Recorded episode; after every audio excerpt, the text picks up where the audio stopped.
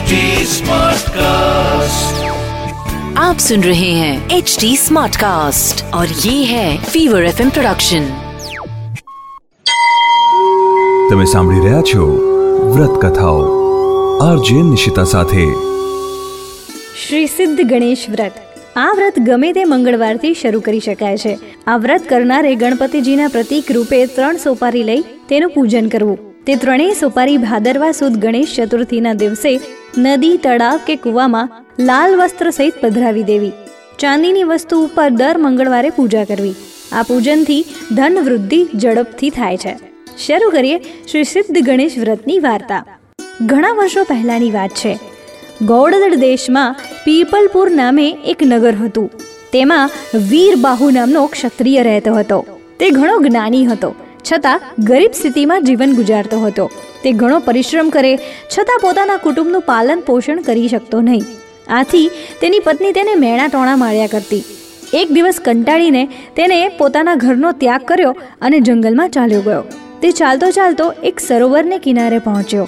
સરોવરનું પાણી પી તેણે પોતાની તરસ છિપાવી. પછી સરોવરના કિનારે આવેલ એક ઝાડ નીચે આરામ કરવા બેઠો. ખૂબ જ ચાલવાને કારણે તે થાકી ગયો હતો અને ઘડીકમાં તો તે ઊંઘી ગયો. થોડી વાર બાદ તેના શરીરને કોઈએ સ્પર્શ કર્યો. તે ઝબકીને જાગી ગયો. અને જોયું તો સામે કોઈ દાઢી અને જટાધારી માણસ ઊભો હતો. તેને આ વ્યક્તિ કોઈ સાધુ મહાત્મા જેવી લાગી. તેણે આ વ્યક્તિને પ્રણામ કર્યા. તે જટાધારી વ્યક્તિ બોલ્યો હે ભાઈ, તું ગભરાઈશ નહીં. મારું નામ કૌશિક ઋષિ છે. હું ઘણા વર્ષોથી આ વનમાં તપ કરું છું. તું આવા અજાણ્યા જંગલમાં કેમ સૂતો છે? ચાલ મારી સાથે. હું તને મારા આશ્રમે લઈ જાઉં. વીરબાહુ તે ઋષિની સાથે તેમના આશ્રમે ગયો. કૌશિક ઋષિએ તેને સ્નાન કરવા જણાવ્યું. વીરબાહુએ પ્રથમ સ્નાન કર્યું, પછી ઋષિએ તેને ભોજન પીરસ્યું. થોડી વાર બાદ તેને આરામ કરવા જણાવ્યું.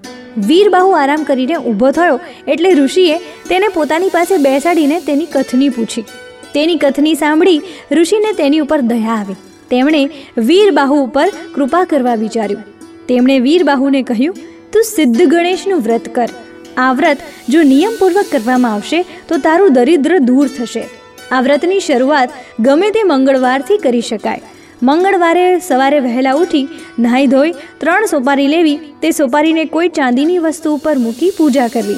પછી શ્રી સિદ્ધ ગણેશ વ્રતની વાર્તા સાંભળવી. આખો દિવસ ઉપવાસ કરવો. ગણપતિજીને લાડુ ધરાવવા.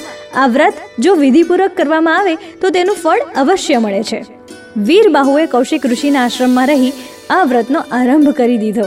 આ સમય દરમિયાન ભગવાન શ્રી સિદ્ધ ગણેશજીની કૃપાથી તેના નગર પિંપલપુરના રાજાએ વીરબાહુની પત્ની સુભદ્રાને પોતાની ધર્મની બહેન બનાવી. તેને બધી સગવડ આપી. વળી વીરબાહુને શોધવા ઠેર ઠેર પોતાના સૈનિકોને મોકલ્યા. ચાર માસ વીતી ગયા. વીરબાહુ ભાદરવા સુદ ચતુર્દશીએ ભગવાન શ્રી સિદ્ધ ગણેશનું વ્રત પૂર્ણ કરી પોતાના નગર પિંપલપુરમાં આવ્યો. તેની પત્ની અને બાળકો તેને જોઈ અત્યંત રાજી થઈ ગયા. સુભદ્રાએ પોતાના પતિને આ બધી વાત કરી. સુભદ્રાએ પણ આ વ્રત નિયમપૂર્વક કરવાનું નક્કી કર્યું. નગરના રાજાએ વીરબાહુને પોતાના સેનાપતિ તરીકે નિમણૂક કરી લીધો. વીરબાહુ અને સુભદ્રાએ આ બધું ગણેશજીની કૃપાનું ફળ માન્યું. હે ગણેશજી, તમે જેવા વીરબાહુ અને સુભદ્રાને ફળ્યા, તેવા આ વ્રત કરનાર સૌને ફળજો. અસ્તુ.